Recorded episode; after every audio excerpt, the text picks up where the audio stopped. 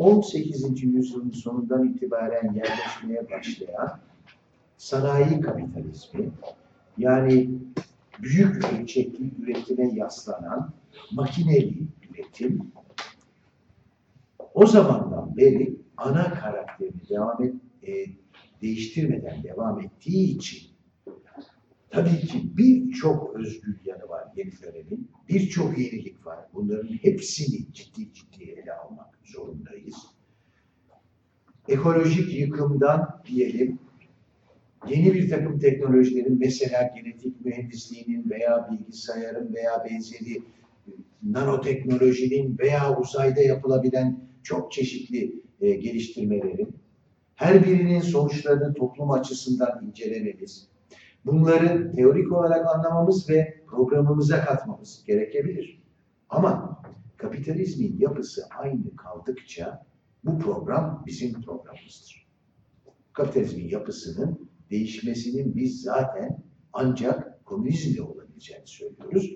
Dolayısıyla eğer zaten kapitalizmin yapısı, sınıf hakimiyeti açısından özellikle değişirse zaten programı değiştirmek zorundayız. Bunu Trotsky söylemişti. Genellikle e, yanlış yorumlanan bir alıntısı e, vardır Trotsky'nin o konuda. Yani kapitalizm proletarya tarafından değil de mesela başka birisi tarafından yıkılırsa falan bizim yeniden düşünmemiz lazım. Bu kadar basit. Çünkü Marksizmin özü budur. Bugünkü kapitalizm proletarya tarafından mezar kazıcıları odur der biliyorsunuz. Ben kapitalin son birinci sonuna doğru proletarya tarafından devrilecek, yerine proletarya diktatörlüğü ve o bir geçiş aşaması olarak sınıfsız götürecek. Dolayısıyla o yapısı değişmedikçe kapitalizm, bu Komünist Manifesto bizim programımızdır. Bunun üzerine yeniliklere göre ekler yaptık.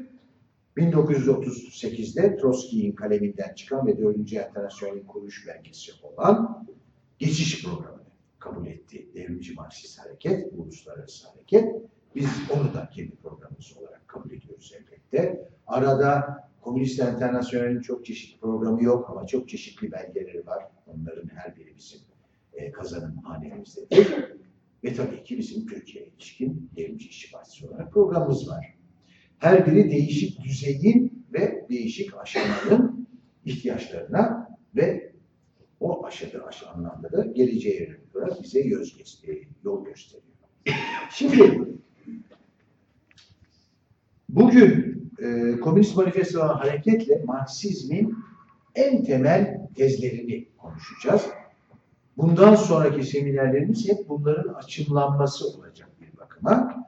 E, tabii ki bugün konuşacaklarımız manifestonun içinde ele alınan düzeyde şeyin Sovyetler Birliği veya faşizmi konuşmamız söz konusu değil. Çünkü o çağda henüz bu olgular tarihin e, sahnesine çıkmamıştı. Dolayısıyla kapitalizmin en genel özellikleri ve komünizme geçişin ilk evrelerinin en temel e, noktaları konuşulacak demektir. Büyük ölçüde Komünist Manifesto'yu takip edeceğim ben. Daha sonra yani sizin bugün okumanız gereken bir metin daha vardı. Sınıfları haritalamak metni. Benim bir e, yazım. E, o metinden hareketle özellikle proletaryaya ilişkin ama gerekirse küçük burjuvaziye veya başka katmanlara, gruplara ilişkin de tartışabiliriz elbette. Ama benim esas üzerinde duracağım en temel tezleriyle manifesto olacak. Şimdi arkadaşlar bugün insanların çok büyük bir bölümü Marksizm karşılarına çıktığı zaman hemen bilgilerinden şunu hatırlıyorlar. Marksizmin programı temelinde yeni bir toplum kurmaya soyulmuş olan ülkelerin hemen hemen hepsi Kuzey Kore gibi artık karikatür düzeyinde e, var olan e, bir rejim dışında ve Küba gibi biraz daha olumlu yanları olmakla beraber bugün çözülme yoluna adım adım girmekte olan bir istisna dışında hemen hemen hepsi çöktü. Çin de kendi içinden çürüdü. Çin'in bugün kapitalist olduğunu yansıtacak birisi pek olacağını düşünemiyorum Marksist temelde baktığı zaman. Şimdi buna bakıyorlar demek ki Marksist uygulanamıyormuş. Yani aslında iyi bir fikirmiş ama güzel bir analizmiş, idealist adamlarmış bunu yapanlar ama hayata uygun değil. İnsanların ülkelerine uygun değil. Şuna uygun değil, buna uygun değil falan diye düşünmesi olağandır. Biz doktriner değiliz. Şimdi bakın doktriner şu demektir. Bir şeye yapışıp onu bırakmayan şey demektir. Bunun yanı sıra dogmatik değiliz. Yani ortaya çıkan olgulara, gerçeklere aykırı olarak bir şeyleri savunmak. Neden? Çünkü bizim amacımız birilerini teoride yenmek değil ki. Bizim amacımız pratikte koskoca bir sistemi devirmek. Yanlış, yalan kılavuzlarla onu deviremezsiniz, kendinizi mahvedersiniz. Bizim için teori geçen defa da vurguladım, bir mücadele aracı, bir silahtır. Dolayısıyla yanlış varsa düzeltiriz. Lenin bunu çok vurgulamıştır. Özellikle felsefe çalışmalarında demiştir ki teori her gün yeni baştan gözden geçirilebilir. Gerçek hayatta olan bitene e, nin şeyinde e, ayarına e, vurularak demiştir. Dolayısıyla mesele bizim için ya bir şeye yapışalım, şeyimizi, onurumuzu kurtaralım, yanlış olmadığını savunalım diye bir şey değil. Buna rağmen bakın ne diyorum ben size. Marksizmin temel önermeleri Sovyetler Birliği, Doğu Avrupa ve Çin'i göz önüne alarak söylüyorum. 21. yüzyılın başında söylüyorum. Bunları da göz önüne alarak söylersek her önemli öngörüsü ve iddiasında doğrulanmıştır. Bakın acaba doğru mu yahut da bundan dolayı yanlış diyemeyiz demiyorum. Doğrulanmıştır. Buna çok dikkat edin. Bunu ancak devrimci Marksist hareket söyleyebilir. Stalinist hareketler elbette sol liberaller zaten onlar Marksizmi görünürde veya özde savunuyor. Stalinist hareketler görünürde savunuyorlar. Diyemezler. Çünkü kendi zannettikleri, savundukları Marksist teoriye aykırı çıktı hayat. Biz ise Marx'ı izleyerek, Lenin'i izleyerek, Trotsky'yi izleyerek Marksizmin klasik tezlerini savunduk ve onların hepsi doğrulandı. Ah, köşede, kıyıda kalmış, şu, şu konuda Trotsky yanılmıştır, Marx şu konuda yanılmıştır, demiyorum. Ana tezleri diyor. Şimdi birazdan hepsini göreceğiz. Dolayısıyla ben size anlatırken Komünist Manifesto'yu, bugün gerçekten doğrulanmış mıdır ona da bakacağım. Çünkü biz demin de söyledim. Teoriye bir fikirler bütünü olarak sanki bizim dini kitab, kitabımızmış gibi bakmıyoruz. Eylem kılavuzu, mücadele kılavuzu devrime giden yolda bize yol gösterecek fikirler bütünü olarak bakıyoruz. O yüzden de bizim için hayatla uyuşan fikirlerdir önemli olan. Bunlar uyuşuyor. Her şeyden önce manifestoda olmayan, Marksizmin manifestoda olmayan bir temeline önce değil. Bu daha sonra ayrıntısıyla ele alacağımız Türkçe'de iki ayrı kelimeyle söylenebilen birisi Batı dillerinden birisi Arapça kökenden gelen iki ayrı kelimeyle söylenebilen felsefi tutum. Materyalizm yahut maddecilik. Şimdi e, hepimiz biliyoruz kendi hayatlarımızda yani ailelerimize gidip konuşsak e, mesela materyalist deseniz birisine paraya düşkün falan gelir akla. İdealist denince de tam tersine aman ideallerine ne düşkün hayata böyle başkaları uğruna mücadeleye ya da bir fikir uğruna mücadele eden insan olarak görüyoruz. Materyalizm dediğimiz şey bunlarla ilgisiz. Bizim materyalizm dediğimiz şey ve bunun karşıtı olarak idealizm açıkça şununla ilgili. Dünyanın tarihin, toplumların gelişimi ve dolayısıyla tabii tek tek insanların bilincinin gelişimi sırf fikirlerin ürünü müdür yoksa tam tersine fikirler maddi hayatın sonucu mudur? Nedir belirleyici olan? Bakın dikkat edin. Fikirler yok diye bir şey zaten söylenmiyor. Öyle bir şey olur mu? Yani o çok derece indirgemeci olur. Elbette fikirler var, ideolojiler var. Ee, çok çeşitli fikri, kültürel, sanatsal faaliyetler var. Bunları belirleyen olarak mı alacağız yoksa belirlenen olarak mı alacağız? Bunu tartışıyoruz. Materyalizm maddi hayatımızın yeniden üretimini yani hayatta kalma mücadelemizin bizim fikirlerimizi belirlediğini, varlığın insanın fikirlerini belirlediğini söyleyen maddi, felsefi yaklaşımdır. İdealizm ise Hegel'in adıyla bize çok Marksistler bilir idealizmi. İdealizm ise fikirlerin veya genel bir fikrin veya Tanrı'nın yani genel olarak maddi olmayan bir şeylerin belirleyici olduğunu, maddenin aslında belirlenen olduğunu ileri sürüyor.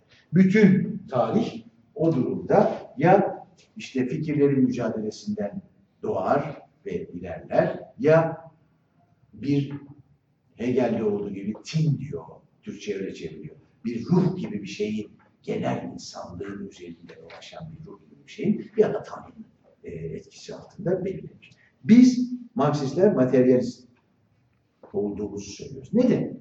Şimdi bakın Alman ideolojisinde Marx şöyle diyor, idealistlerle artık koparken.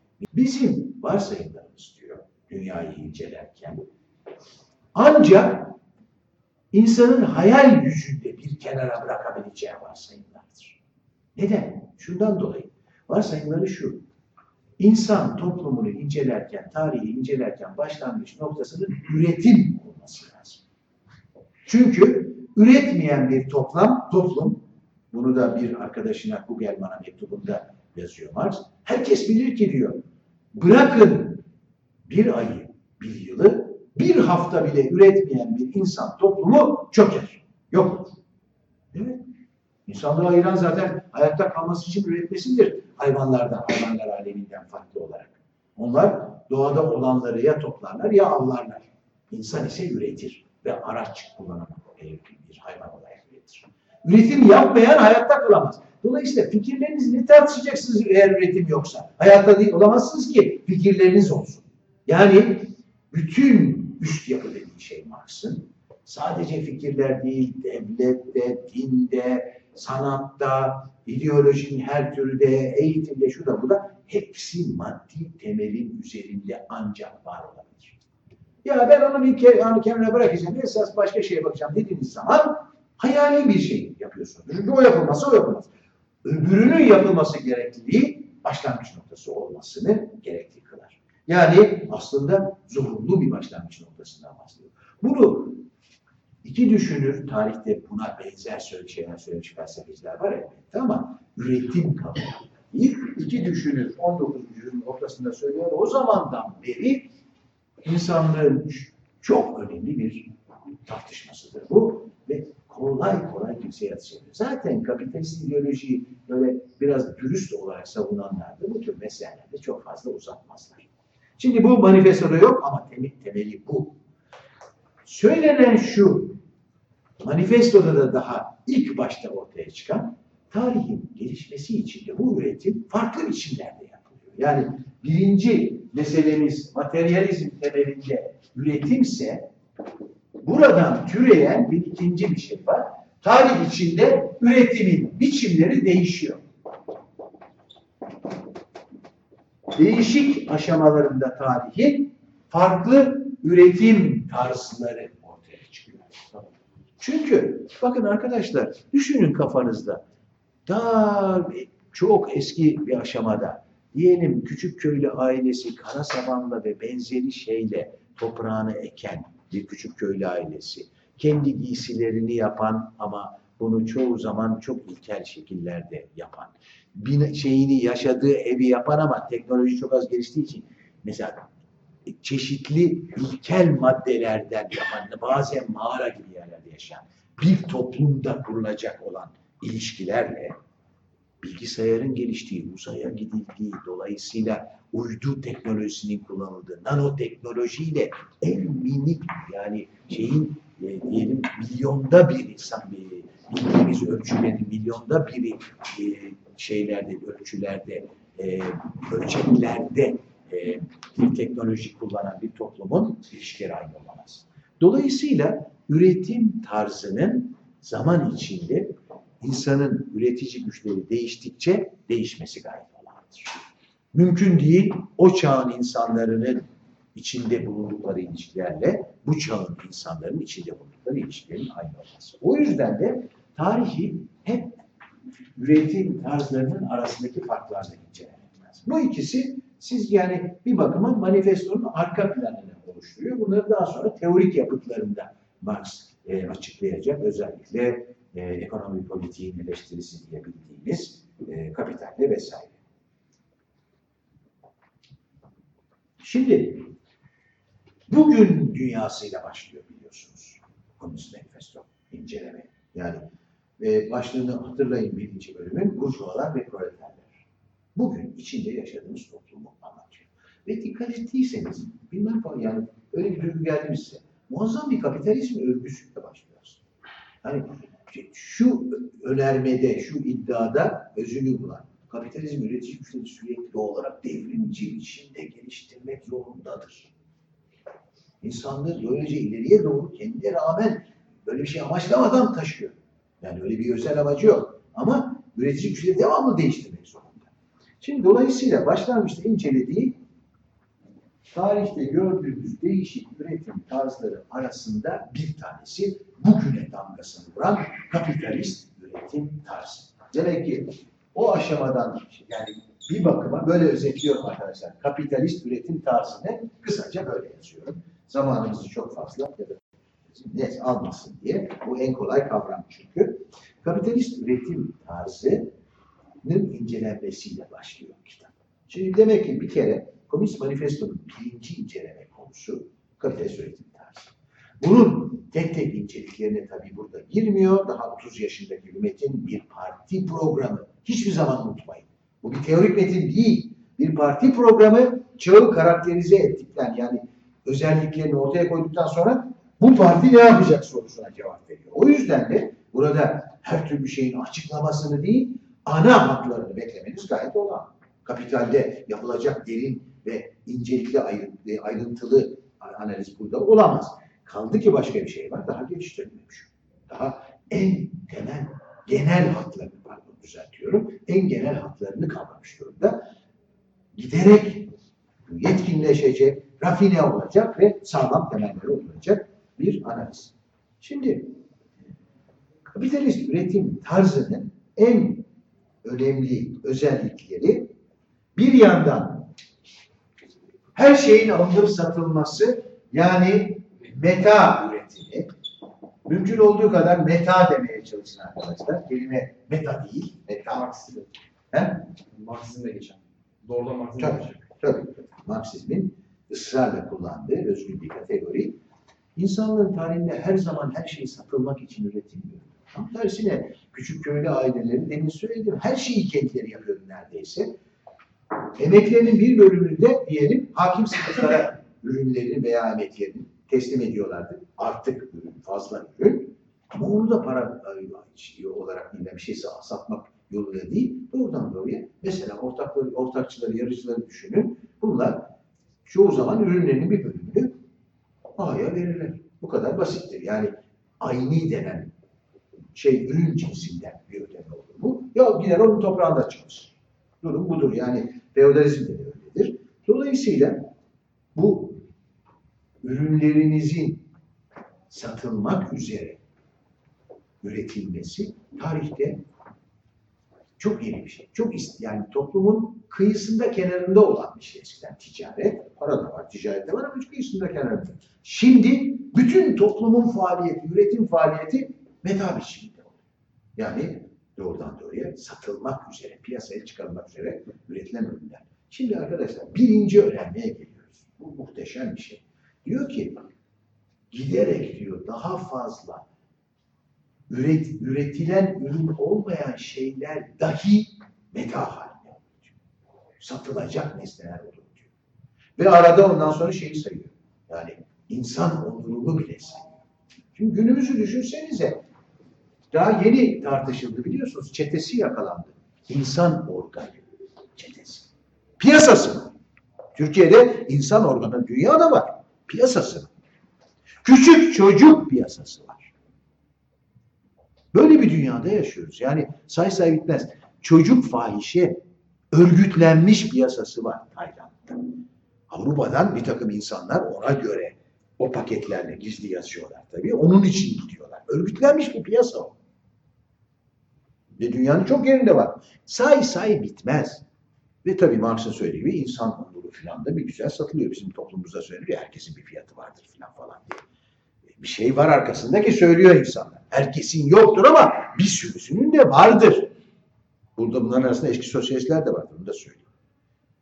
Dolayısıyla, dolayısıyla bu muhteşem şekilde doğrulanmış bir önermedir zaten. Bu tür şeyler de Marx'ın yani bir bakıma neredeyse peygamberce öngörülerini kimsenin reddetmesi hiçbir şekilde mümkün değil. Burjuvazi diyor, insanı biraz değiştireceğim çünkü Nail Saffe'den biraz ağır bir dil kullanmış burada. İnsanı kendisinin e, üstüne, üstündeki diyelim ki sosyal hiyerarşinin üstünde bulunanlara bağlayan karma karışık feodal bağları acımasızca kesip atmış ve insan ile insan arasında katıksız çıkardan, nakit ödemeden başka bir bağ bırakmamıştır. Dini bağnazlığın, şövalye ruhunun, küçük burjuva duygusallığının ilahi vecde gelişlerini, şimdi bu dört kelime muhteşem bir edebiyat bence, bencil hesabın buzlu sularında boğmuştur. Yani paranın, metanın her şeyi kontrolü altına aldığı bir dünyadan bahsediyoruz biraz önce. Bahsettik çeşitli şeylerden, e, piyasalardan. Onun dışında zaten normal üretim tamamen e, şeyin, e, paranın ve meta üretiminin hakimiyeti altına düşmüş durumda. Şimdi bunun yanına ikinci bir özellik gelince meta üretiminin yanına yani buraya sadece proletarya çıkıyor. Toplumun bir bölümünün elinde kendi varlığını sürdürecek üretim araçlarından hiç olmadığı bir durum doğarsa, yani insanlar varlıklarını sürdürebilmek için üretim yapma olanağından yoksun kalırlarsa, o karşımıza kapitalizm çıkıyor. Çünkü o insanların yapabilecek bir tek şeyleri var. O çalışma, emek harcama ve böylece üretme kapasitelerini başkalarına satmak. Parası ve üretim aracı olanlara satmak. Demek ki bir tarafta proletarya, öbür tarafta kapitalist çıkıyor karşımıza. Yani sermaye. Şimdi arkadaşlar, bakın bu proletarya meselesinde çok iyi anlamak lazım proletaryanın ne olduğunu, tanımını. Yani e, buradan bir iki alıntı okuyacağım size. E, bunu çok iyi anlamamız lazım. Çünkü yanlış çok sunulduğu olmuştur geçmişte. E, dolayısıyla iyi anlamamız lazım. Şimdi diyor ki Marx, burjuvazi yani sermaye geliştikçe ancak iş buldukları sürece yaşayabilen ve ancak emekleri sermayeyi arttırdığı sürece iş bulabilen modern emekçiler sınıfı olan proletarya da gelişir. Şimdi bakın tanıma iyi bakın. Burada hiç sanayiden falan bahsediyor mu? Yok böyle bir şey. Sermayenin karşısında emek gücünü satmak zorunda olup sermaye için kar üretebilecek şekilde hep emek gücünü satan insanlara proletarya Dolayısıyla proletarya burada çok geniştir. Mesela otel çalışanı da, banka çalışanı da, e, çok çeşitli faaliyetlerde çalışan yani hizmetler denen aynı zamanda dolaşım alanında da çalışan birçok e, katman aslında proletaryanın bir parçasıdır. Ortaya şöyle bir şey çıkıyor. Bir yandan e, sermaye var, bir yandan proletarya var. Çok fazla açıklamadan Marx, kapitalde bunun bütün yapısı açıklanacak. Şunu söylüyor. Sermaye kendi tarihsel e, gelişmesi, kendi amaçları için yani emekçiyi sömürüp onun elinden artı değerini daha da fazla alabilmek için sürekli olarak üretici güçleri geliştirmek zorundadır. Burjuvazi üretim araçlarını dolayısıyla üretim ilişkilerini ve bunlarla birlikte bütün toplumsal ilişkileri durmadan devrimcileştirmeksizin var olamaz. Devrimci biçimde devamlı değiştirmeden demek istiyorum. Devamlı olarak üretici güçleri, üretim ilişkilerini ve buna bağlı olarak bütün toplumsal ilişkileri sürekli olarak değiştiriyor. Siz şimdi genç kuşaksınız, benim hayat süren boyunca yaşadığım değişiklikleri hayal edemezsiniz. Siz çok daha hızlı bir tempoya girdiniz. Çünkü bugün ortaya çıkan teknolojiler var olan kriz dolayısıyla çok fazla uygulanamıyor. Kim bilir neler olacak daha önümüzde. Dolayısıyla bu sürekli değişen bir toplum e, şey diyor yani ünlü bir lafı duyanlar olmuştur. Katı olan her şey buharlaşır. Şimdi kapitalizm demek ki insanlık tarihinde başka üretim tarzlarında, toplumlarda görülenlerde çok daha hızlı şekilde üretici güçleri geliştiriyor. Bu arkadaşlar bunun ne anlama geldiğini anlayabiliriz sanıyorum. Üretici güçlerin hızla geliştirilmesi demek, bilim için daha fazla olanak demektir. Önce her şeyden önce insanlar için daha ortalama olarak eşitsizlikleri bir an kenara bırakın. Ortalama olarak daha yüksek bir yaşam standardı demektir. Sağlık bakımından e, hayat beklentilerinin uzanması demektir. Eğitim olanaklarının yükselmesi demektir. E, giderek sanatın, bilimin ve başka kültür alanlarının gelişmesi için bir maddi fonlar ayırma olanağının artması demektir. Ve bütün bunların ötesinde ve belki de en önemlisi zorunlu olarak maddi üretimde harcanan zamanın zamanın giderek kısalması olanağı demektir. Çünkü eğer üretkenlik artıyorsa, üretici güçler hızla ilerliyorsa bu deminden beri saydığımız ve başka teknolojiler insanın üretici kapasitesini çok geliştiriyorsa aynı miktarda şeyi çok daha az zamanda üretiyor demektir insanlık ve çok daha nasıl söyleyeyim kalitesi yüksek şeyler üretiyor demektir. Dolayısıyla giderek iş haftasını eğer kapitalizm izin verse vermez iş haftasını giderek mesela dört güne, üç güne ya da beş günün dörder saatine yani fena halde kısaltarak boş zamanı arttırmaya ve insanların paraya bağlı olmadan başka faaliyetler yapmasına ve herkesin sanat yapmasına ve herkesin eğitimini çok hızla geliştirmesine ve başka alanlarda faaliyetler göstermesine olanak kazandıracak demektir. Eğer üretici güçleri böyle geliştiriyor ama üretim içleri izin verse. Tabii ki. Ama maddi olanak olarak üretici güçlerin gelişiyor olmasının ne kadar önemli olduğunu ne kadar bulasak eder. E, azdır. Şimdi bakın burada duruyorum Komünist Manifesto ile ilgili olarak ve şunu söylüyorum size. Komünizmin kurulması ileri üretici güçlere dayanır. Marksizmin ve Komünist Manifesto'nun ve Marksizmin temel tezlerinden biri. Yoksullukta komünizm kurulmaz. Böyle şey yok. Mutlaka ileri üretici güçler olacak ki sınıfları ortadan kaldırabilirsiniz. Bu bütün tarih üzerine bir tespittir. Bu sosyalizmin 20. yüzyıldaki macerası tartışılırken son derece büyük önem taşıyacak bir önemli bir şey olarak, e, tez olarak karşımıza gelecektir. Şimdi buradan ilerlersek şu ana kadar söylediğimiz her şeyin bir şekilde doğru çıkmış olduğunu hiç kimse konuşamaz bile. Yani o dönemde daha 19. yüzyılın ortasında fabrika sistemi esas olarak İngiltere'ye ve kısmen Fransa'ya yerleşmişken Almanya bile yeni sanayileşiyor iken söylenen şeyler bugün bütün dünyanın yüzü içinde olur. Dolayısıyla buralarda gerçekten eşi menende olmayan bir gerçekliğe nüfuz, bir kavrama kapasitesinden söz ettiğimiz ortada. Bunlar tartışmalı zaten olamaz. Ve bu bakımdan eşsiz olduğunu düşünürümüzün Engels'le birlikte yani bu iki düşünürü hiç unutmayın. Yok öyle bir şey. Bu düşünür arasında böyle öngörüler falan yok. Bunlar hepsi çok uzun bir şey, şeye, geleceğe ilişkin vizyon. Şimdi önemli olan ama başka bir şey. Kapitalizm böyle üretim güçleri geliştiriyor ama kendi gelişmesi içinde, burası çok önemli arkadaşlar. Kendi gelişmesi içinde zaman içinde o geliştirdiği üretici güçlere engel olmaya başlıyor. O zaman işte artık insanlığın önünde bir engel olarak yükseldiği içinde bir devrimler çağının başlaması kaçınılmaz hale geliyor. Marx'ın tarih görüşünü daha evet üretim, üretim tarzları içinde bunları söylüyor ama biz şimdi modern çağda ve kendi yaşadığımız dünyayla ilgileniyoruz şu anda. Sonra derinleştirebiliriz geri kalanını. Zaten söyledikleri en çok bu çağ için geçer. Neden? Çünkü kapitalizm çok hızlı geliştiriyoruz işte. Şimdi eğer bu bakış açısı doğruysa şimdi nereye geldik? 1848'de dikkat edin geçen hafta söyledim. Yazılma tarihi şuraya aşağı yazıyor bir şey yapmayalım. Yayınlanma tarihi daha doğrusu Ocak 1848 kitap 47'de Aralık'ta başlıyor yazılmaya daha evvel Engels e, galiba okuyacaksınız onu da e, komünizmin ilmin ilkeleri diye metin yazıyor. Oradan hareketle Marx geliştiriyor ve Aralık e, 1847'de ve Ocak 1848'de tamamlıyor ve partiyi kabul ediyor program olarak.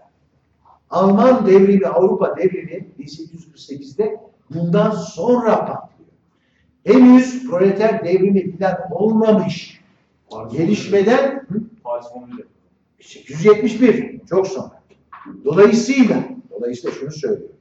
Bu aşamada da ortaya böyle bir devrimler çağının açılacağına dair kesin bir şey görmek mümkün değil. Henüz öyle yaşanmamış ama büyük mücadeleler olduğu görülüyor. 1830 var vesaire. Tabii ki Fransız devrimi var her şeyden önce. Ama Fransız devrimi biliyorsunuz Burjuva devrimi. 1789 Fransız devrimi. Dolayısıyla önde daha tam şey yok öyle devrimler çağı örneği yok. Şunu söylüyorum. Bir yeni proletarya gelişiyor. Yoksul, zavallı bir hayatı var.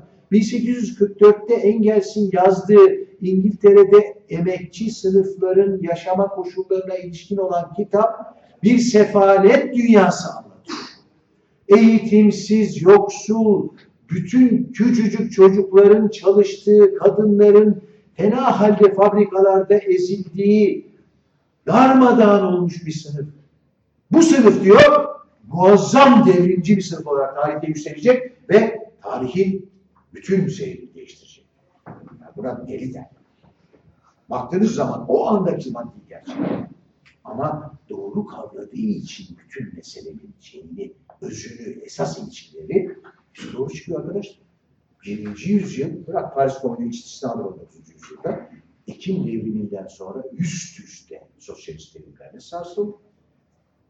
Yarı, yarı iyiydi falan falan olsun. Çin devrimi, bilmem Yugoslav devrimi, Arnavut devrimi, Vietnam devrimi, Kore devrimi, Küba devrimi, Nikaragua devrimi.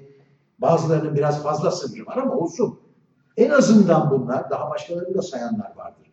En azından bunlar Marx'ın öngörüsüyle doğrudan ilintili devrimler.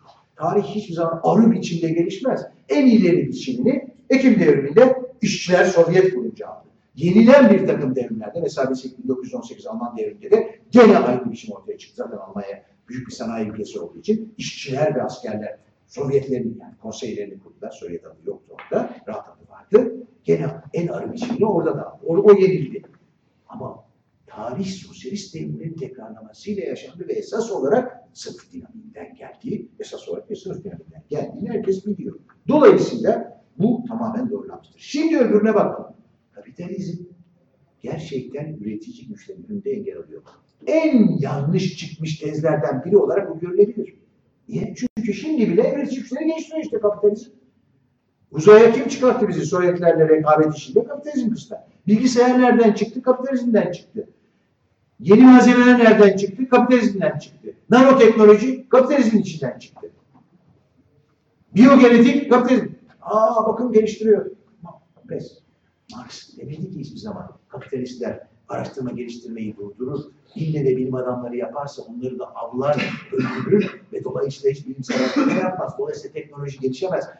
Bir arada gizli gizli yaparlarsa bilim adamları, bilim insanları o, o zaman da e, şeye, şeye, üretime uygulamaz. İlle dışarıda böyle bir şey. Hiçbir yerde yazmıyor ki.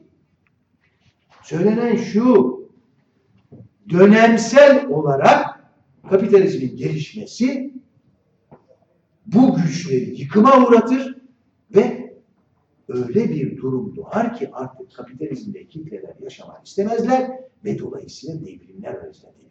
Şimdi bakın bir krizler içinde yaşıyoruz. Daha kötüye de gidecek. 1930'lu yılların krizinde ne doğdu? Barbarlık doğdu. Nazizm. İkinci Dünya Savaşı en az 60 milyon insanı öldürdü. Yahudileri Holokost'ta gaz odalarına sokuldu. 6 milyon ya da 10 milyon galiba Yahudi öldü. 20 milyon Sovyet vatandaşı öldü. Şimdi dolayısıyla bir kriz var. İki, buna bağlı olarak demin de söylediğim gibi savaşlar var.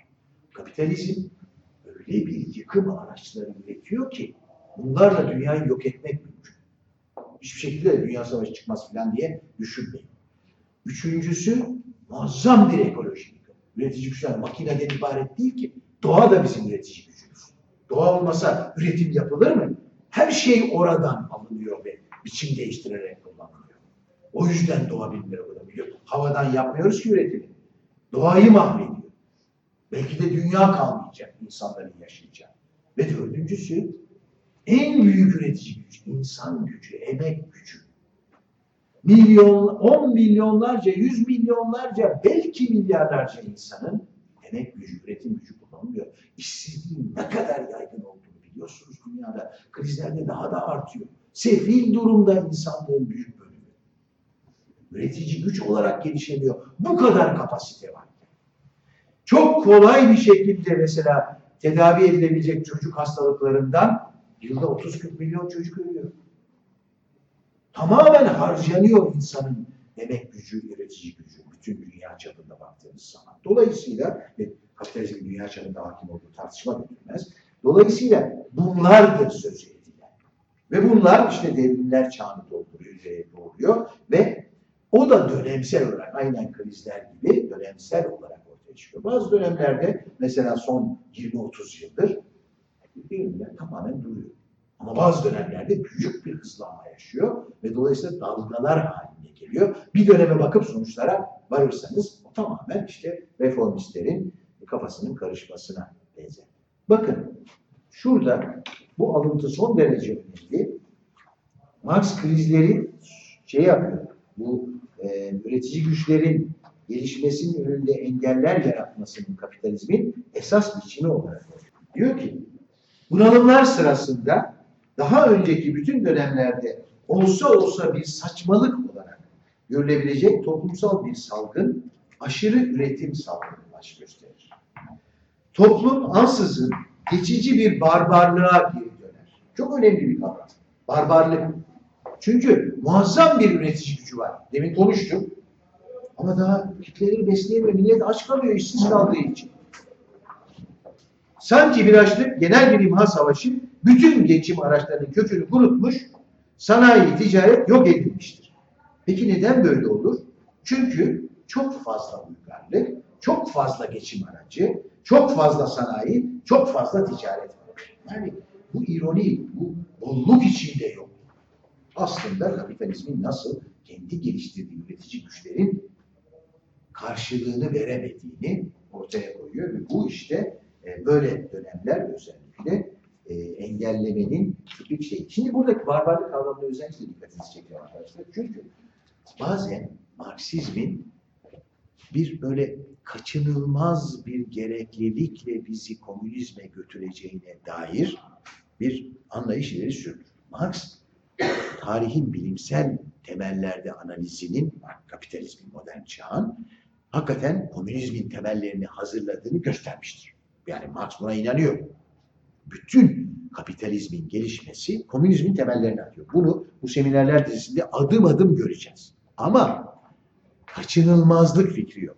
Nitekim Komünist Manifesto'nun daha başında diyor ki Marx, bu mücadelenin sonunda diyor, sınıflardan bir tanesi diğerini alt eder ve iktidarı eline geçirir veya genişemezler ve ortak bir yıkım, barbarlık yaratır. Bu son derece önemli. Yani mesela Marx'ın manifesto programındaki şey şu demek değildir. Mutlaka 50 yıl içinde 100 yıl içinde komünizm olacak. Hayır. Belki de nükleer savaş çıkaracak kapitalizm emperyalist güçlerine. Kaybetmemek için şeylerini, hakimiyetlerini ve bütün insanlık yok olacak. Ya da bu gidişatla iklim değişikliği öyle bir şey yaratacak dünyada bütün insanlık yok olacak. Şimdi dolayısıyla bu olasılık var. Yani sadece kapitalist sınıfa karşı değil, barbarlık olanağına karşı mücadele ediyor komünistler. O derece soylu bir işe soymuş durumda. İnsan soyunun varlığının devamı için mücadele ediyoruz biz. Bu bugünkü somut gerçeklere bakarsanız olasılıktır. Rosa Luxemburg, Alman e, hareketinin devrimci kanadının önderi, e, ilk büyük kadın devrimci e, modern çağda. Bu büyük devrimci ya sosyalizm ya barbarlık demiştir. Bundan dolayı. Sosyalizm olmazsa barbarlık olacak. Sadece onu söylediğinden 25 yıl sonra Nazizm geldi dünyaya başladı. Onun ülkesinde üstelik, Almanya'da. En gelişkin sanayi ülkesinde. Beethoven'in ülkesinde, Wagner'in ülkesinde, Sayın Hegel'in ülkesinde, Marx'ın ülkesinde. Faşistler geldi.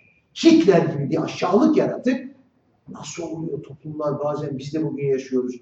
Hiç insanlığın gelişmesine karşılık veremeyecek bir yaratık bütün kitlelerin desteğini aldı. Dolayısıyla bu işte bize şeyi gösteriyor. Yani nasıl önemli bir tehlikeyle e, karşı karşıya olduğumuz. Kapitalizmin yaptığı şeylere ilişkin son bir noktaya değinmek istiyorum arkadaşlar. Sonra öbür konulara geçeceğim. O da dünya pazarını oluşturması. Bakın şimdi son çağda, son dönemde siz de duydunuz genç insanlar olmakla beraber küreselleşme, küreselleşme falan. Sonra baktılar, Marx'ta zaten bu 1848'de söylenmiş, aa Marx küreselleşmeyi öngördüler. Hiç onların saçma sapan teorilerini öngörmemişti aslında. Gördüğü, öngördüğü dünya pazarının ve ekonomisinin oluşacağıydı. Yoksa küreselleşme teorisinde iddia edilen liberal tarzda gelişme zorunluluğu, ulus devletlerin şimdiden yok olmuş olduğu filan gibi safsata e, olan ve şimdi safsata olduğu artık adım adım krizde ortaya çıkmakta olan şeyler orada yoktu. Ama e, Marx'ın bütün Çin sedlerini devirir, sermayenin yarat, ürettiği ucuz mallar ve dünya pazarını oluşturur e, dediği bölümler falan son derece önemlidir. Bunlar internasyonalizmin maddi temellerini ortaya. Yani internasyonalizm bir hayal değildir, bir arzu, bir düş, bir heyecan değildir. Aynı zamanda gerçek dünyada maddi karşılığı olan bir şeydir. Şimdi arkadaşlar, demin proletaryayı tanımladık. Sınıf mücadelesinin tarih içindeki ve günümüzdeki önemi konusunda aslında çok şey söyleniyor. Ben şimdi size aklınıza gelen kuşkular olabilir, şu olabilir, bu olabilir. Çünkü zaman zaman deniyor ki ya, kimlik daha önemli olduğu sınıftan, etnik kimlik önemli, bilmem şey, toplumsal cinsiyet önemli, dini kimlikler önemli, şu önemli, bu önemli. Bunların hepsini yani farklı tarzdan, tarzdan ezme, ezilme ilişkilerinin Marksistler için, devrimci Marksistler için özel olarak çok önemli olduğunu zaten siz bizim pratiğimizden az çok biliyorsunuz. Sorun burada değil. Sorun şurada. Bunların sınıf mücadelesinin karşısına çıkarılması bir. Şimdi burada yanılgı şuradan doğuyor. Son dönemde dediler postmodernler mesela. Sınıf mücadelesi değil, kimlik mücadelesi oluyor. Sınıf mücadelesi artık geride kalmıştır. Tam o dönemde arkadaşlar, 1980'li yılların başından beri sermaye işçi sınıfına ve emekçilere tarihin gördüğü faşizmin yanı sıra en büyük taarruzu yapıyor. Neoliberalizm adı altında, küreselleşme adı altında. Bu bir sınıf mücadelesidir. Sınıf mücadelesi ille biz verecek değiliz ki onlar da veriyorlar. Hep iki kişi, iki taraf sınıf mücadelesi yapar. Yani burjuvazi de sınıf mücadelesi.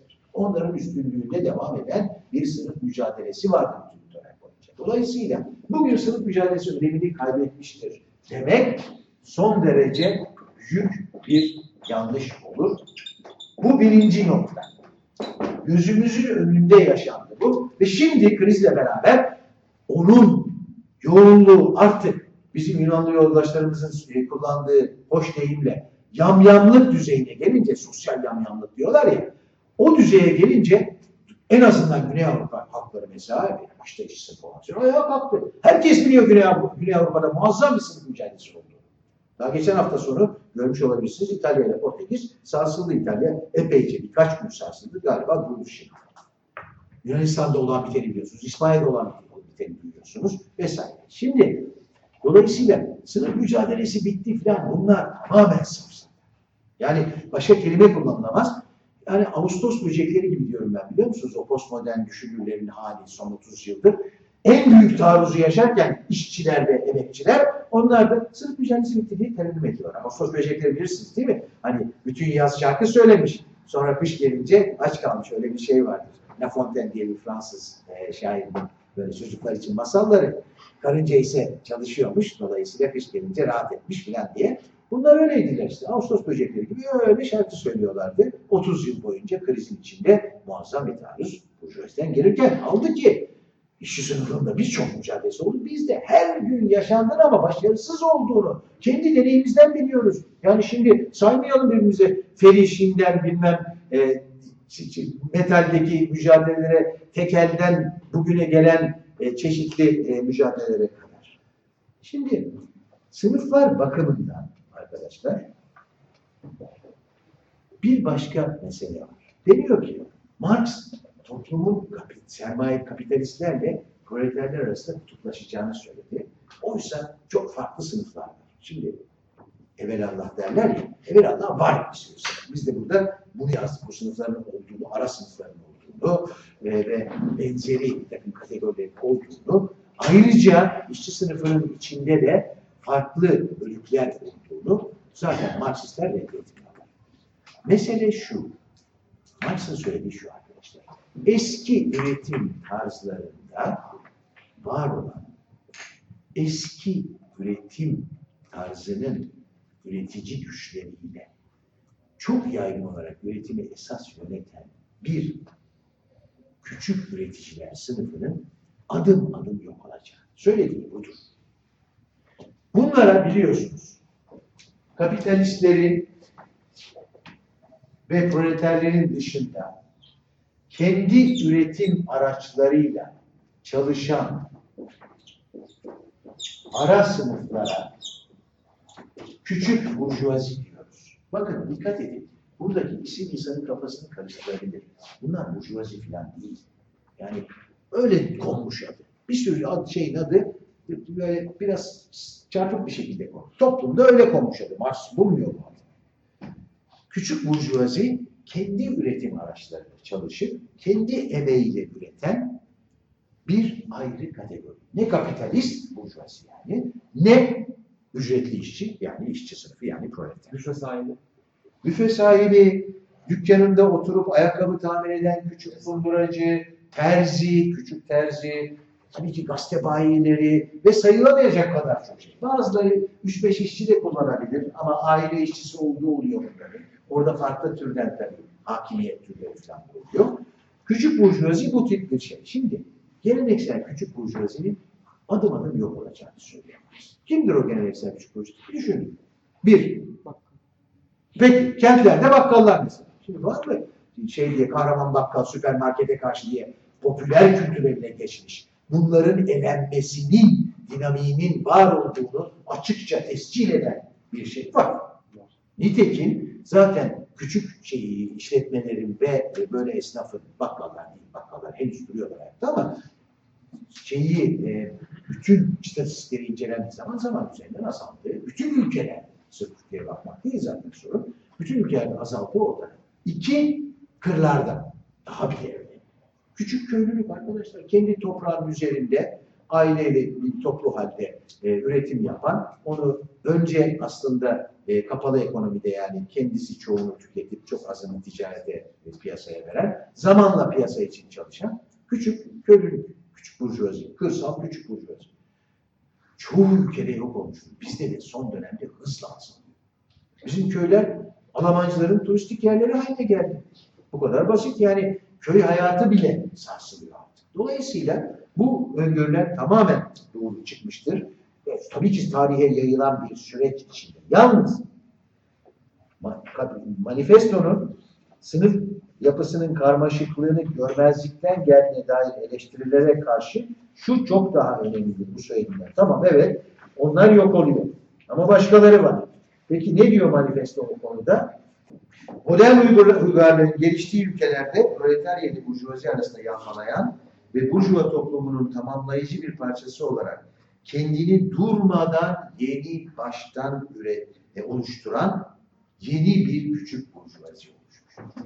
Şimdi bunu anlamak çok önemli arkadaşlar. Bir geleneksel küçük burjuvazi var. Esnaf, bu Türkiye Esnaf Sendikaları e, Konfederasyonu, e, Esnaf ve Sanatkarlar Konfederasyonu'nda, Dernekleri Konfederasyonu'nda örgütlenen bütün eski tipten, çoğu çok muhafazakar olan eski tipten esnaf. Bir de demin söylediğim gibi küçük köylülük. Bu ikisi eski küçük burjuvaziyi oluşturuyor esas olarak. Ama yeni küçük burjuvazi değil. Devasa bir. Bir kere kendi hesabına çalışan bütün o e, e, eğitimli insanlar, doktorlar, muayenehanesi olan, e, mimarlar bürosu olan, mühendisler, avukatlar, e, dişçiler, bilmem muhasebeciler, bütün bunlar yeni küçük burjuvazidir.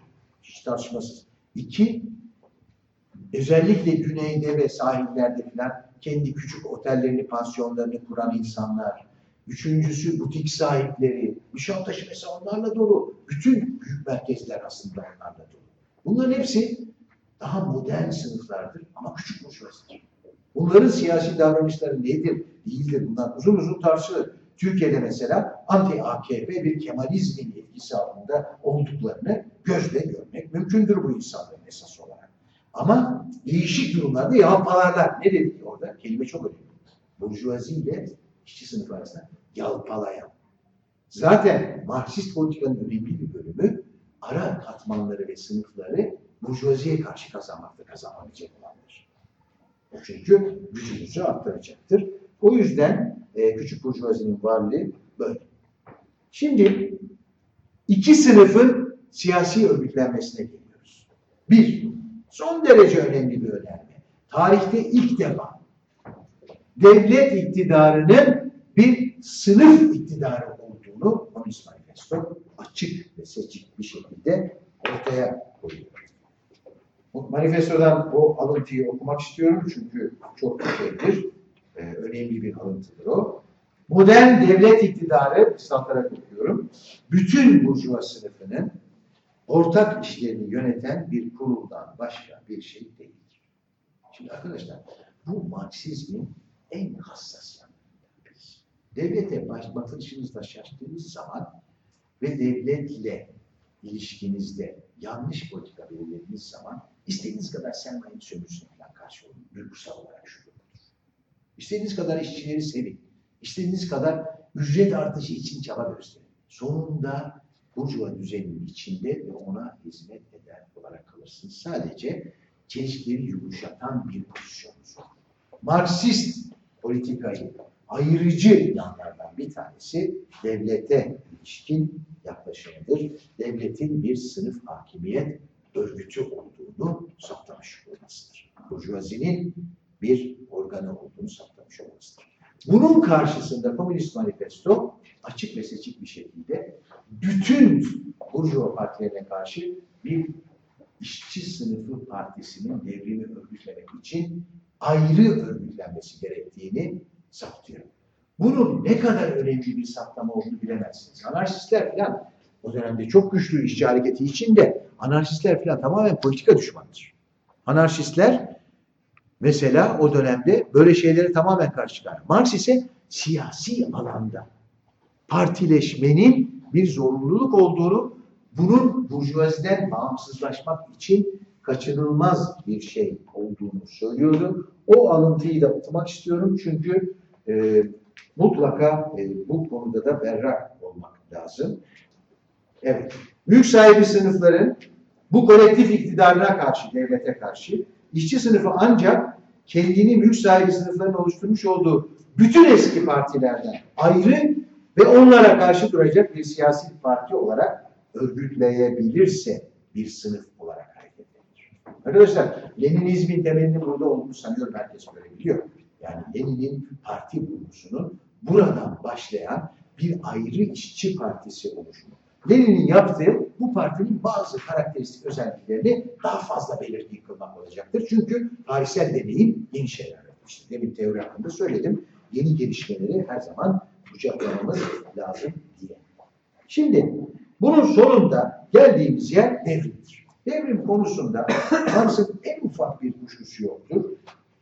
Kapitalizmin devrilmesi ve proletaryanın çıkarları için e, hakimiyeti ele geçirmesi ancak devrimler aracılığıyla e, mümkündür. Komünistler diyor, görüşleri ve niyetlerini gizlemeye tenezzül etmezler. Amaçlarını ancak şimdiye kadarki her türlü toplum düzeninin zorla devrilmesiyle ulaşılabileceğini açıkça ilan eder. Burada e, çok açıktır. Ya da proletaryanın gelişmesinin genel evrelerini resmederken mevcut toplumda hüküm süren az çok üstü kapalı iç savaşı bu savaşın açık bir devrime dönüştüğü ve burjuvazinin zorla alaşağı edilmesi sayesinde proletaryanın hakimiyetinin temelini attığı noktaya kadar izledik. Burada devrimin yine Marksizmin programı olan Komünist Manifesto'nun asli unsurlarından birisi olduğunu görecek. Şimdi devlet demek ki ana noktalardan biri sınıf iktidarı, bağımsız proleter partisi ve devrim. Bunlar da Marksist teori ve programın asli unsurları. Şimdi arkadaşlar bitiriyorum.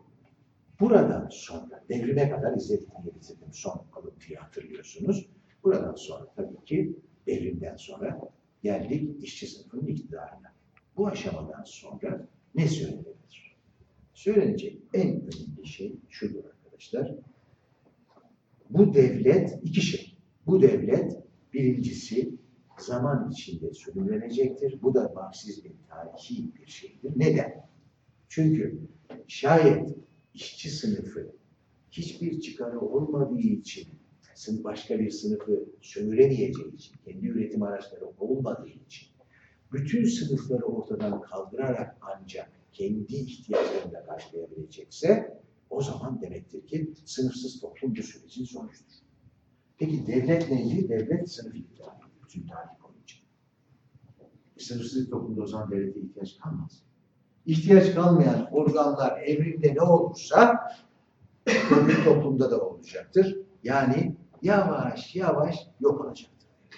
Sönümlenme kelimesi bir süreç içinde yok olmak anlamına. Başka bir şey dönüşür. Başka bir şeye neye dönüşür? O kadar da bilemeyiz. Niye niye sönümlenme demeyelim? Yani yok olacak ama tabii ki tabii ki toplumun kendi kendini yöneteceği siyasi olmayan organlar olacak. elbette. Yani üretimin düzenlenmesi içinde bilmem e, çeşitli bölgeleri arasındaki ilişkilerin düzenlenmesi içinde eğitimin düzenlenmesi nasıl olacak bilmiyoruz tabii eğitim ama dolayısıyla dolayısıyla siyasi olmayan bir dizi biçim elbette doğabilir. Dolayısıyla ne diyoruz buraya?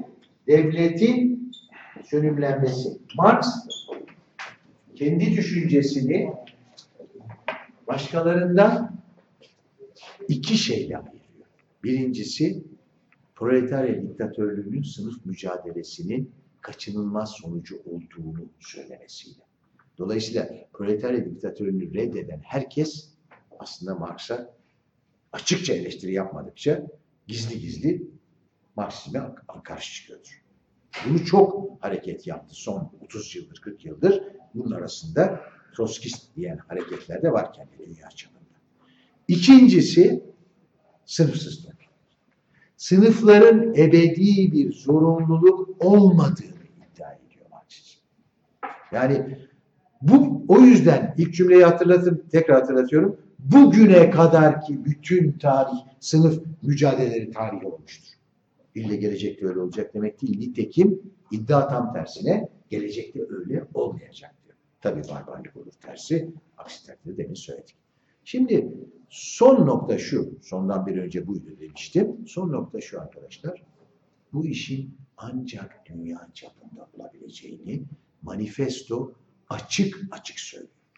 Bu konuda devrimci Marksistlerin dünya devriminin komünizm için, sınıfsız toplum için gerekli olduğu iddiasının Trotsky tarafından yaratılmış bir iddia olmadığını daha 1848'de manifestodan ve o zamandan Trotsky'nin 1838, 1938 programına kadar bütün Marksist metinlerde, önemli programatik metinlerde görebilirsiniz.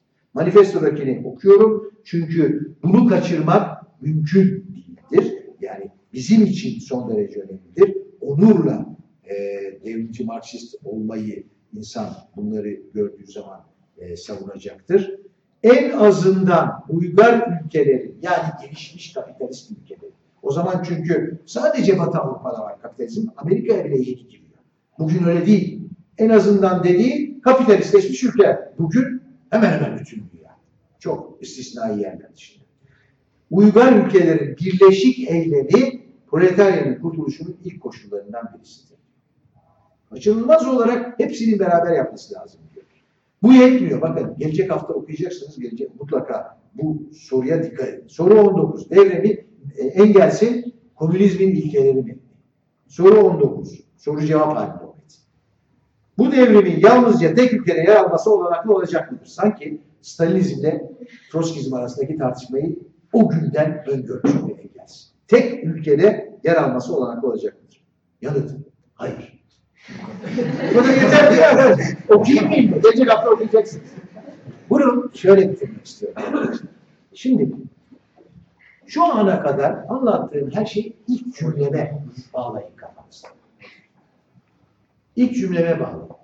Dedim ki bugüne kadar olmuş en önemli şeyler modern çağda Marksizmin bütün iddia ve doğrulamıştır dedim.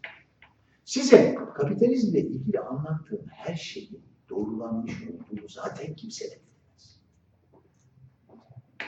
Devlet ve sınıflarla ilgili de reddedemez aslında. Son 30 yılda böyle bir yağpalayanlar oldu. Sosyalistlerin çoğu zaten moralsizleşti gitti bakmayın sonra. Konuşuruz eğer kafanızda kuşkular varsa hiçbirini saklamayın. Çok duyuyorsunuz çünkü. Proletarya bitti. Hayır proletarya bitmedi ama mücadelesi bitti. İnsanlar başka e, kimliklere düştüler. Bunların hepsini duyuyorsunuz. Açık açık konuşalım. Hiçbir sorun yok. Sorun gibi görünen her şeyi konuşalım. Esas sorun, başta söyledim zaten ve hepiniz biliyorsunuz. Sosyalist denen ülkeler çöktü. Dolayısıyla demek ki Marx'ın yanlışlardı. Hayır. Ne diyor burada? Ancak diyor hepsi beraber yaparsa diyor. Tek ülkede olmaz diyor. Birden fazla ülkede oldu ama hepsinde ülkede gibi oldu. Yetmedi, savaştılar birbirlerine. Rusya, Sovyetler bile az kaldı Çin'le savaşıyor. Hiç savaşmadı. İki devlet savaşı korkunç bir talimat yarattı. Çin Vietnam'la savaştı.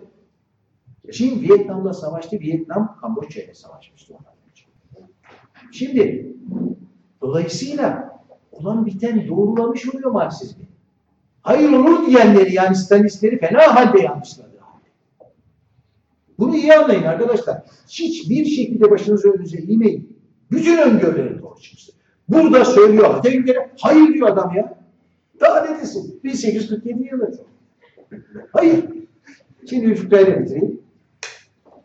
Bu e, 1960'lı yılların ortasında veya sonuna doğru Rus-Çin, Sovyet-Çin çatışması doğruna çıktığı bir aşamada yani herkes kendi ülkesinin milliyetçiliğini yapıyor. Yani milli komünizm denen şeyin vahametini anlatmış oluyoruz. İşte sınırda askerler asker geliyorlar başkası. Az, az kaldı savaşacaklar. İki tarafta ağır şekilde birliklerini yığıyor falan. Onlar orada beklerken karşı taraf ateş eder mi başlarız falan falan diye. Savaşlar böyle başlar arkadaşlar. Bazen bir kılıcı başlatabilirdi o savaş. Oraya kadar gelmiş ucuna kadar. Gökyüzünden bile gürülüyor bilmem bulutlar falan böyle açılıyor. Karl Marx'ın suratı geliyor böyle. Bütün ülkelerin işçileri dağılın!